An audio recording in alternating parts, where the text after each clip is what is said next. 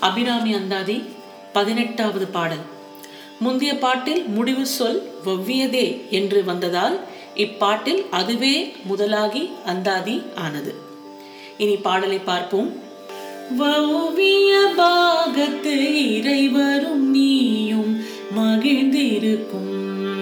செவ்வியும் உங்கள் திருமண கோலமும் சிந்த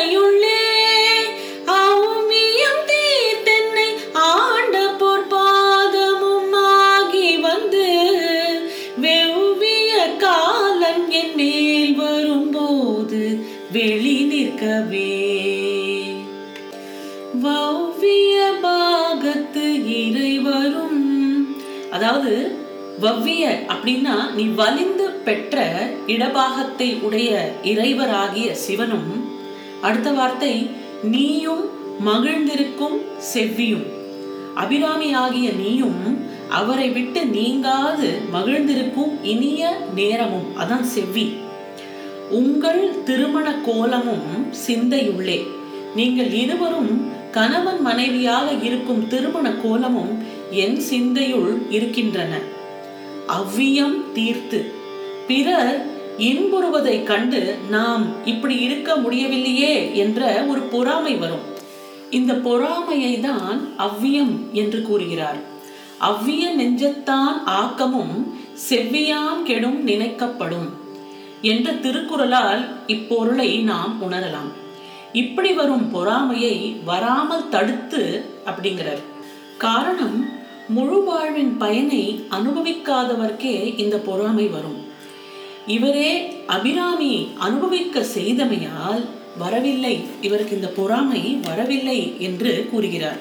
அடுத்த வார்த்தை என்னை ஆண்ட பொற்பாதமும் ஆகி வந்து. முன்பு கூறிய பொறாமை நிகழாமல் இருக்க அபிராமி தடுத்த விதம் எப்படி என்று கூறுகிறார். அவளுடைய பொற்பாதம் என்னை ஆண்டு கொண்டதால் பொறாமை வராமல் தவிர்த்து விட்டாள் அப்படின்னு சொல்கிறார்.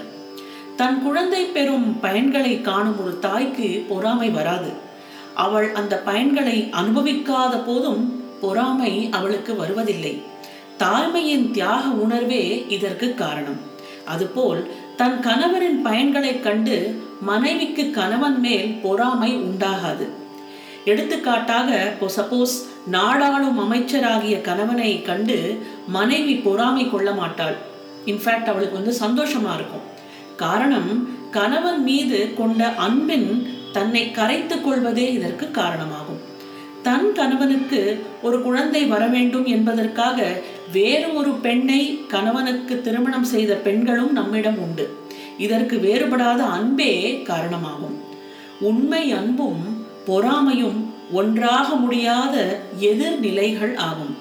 இறைவியின் பொற்பாதம் முக்தி இன்பம் தருவதாகும். அந்த ஆனந்த அனுபவத்தால் தன்னிடம் பொறாமை வரவில்லை என்கிறார். அடுத்த வார்த்தை வெவ்விய காலன் என்மேல் வரும்போது வெளி நிற்கவே. வெவ்வியனா கொடிய காலன்னா யமன். என் விதிப்படி ஆயுள் முடியும் போது யமன் வந்து என் உயிர் உடல் வாதனைகளை செய்ய முற்படும் போது அவன் வரும் வழியில் அதாவது வெளியாகிய ஆகாயத்திலே வந்து அவனை தடுக்க வேண்டும் என்கிறார்.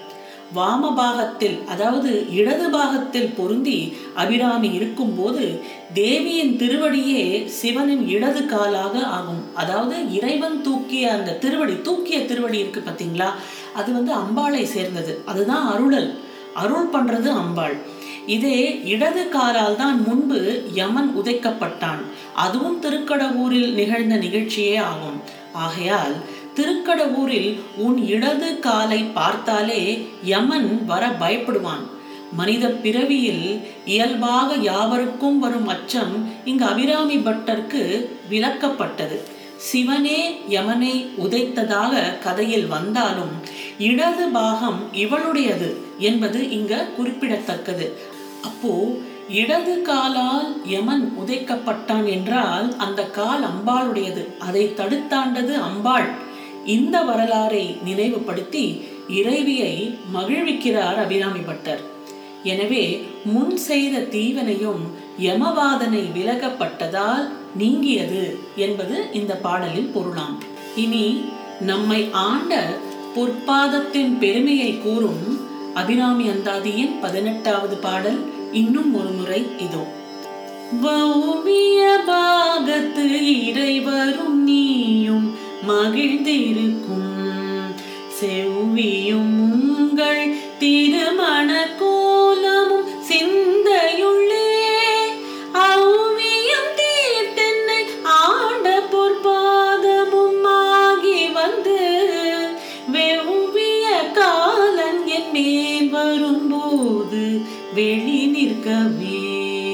இனி அபிராமி அந்தாதியின் பத்தொன்பதாவது பாடலுடன் உங்களை நாளை சந்திக்கின்றேன். நன்றி வணக்கம்.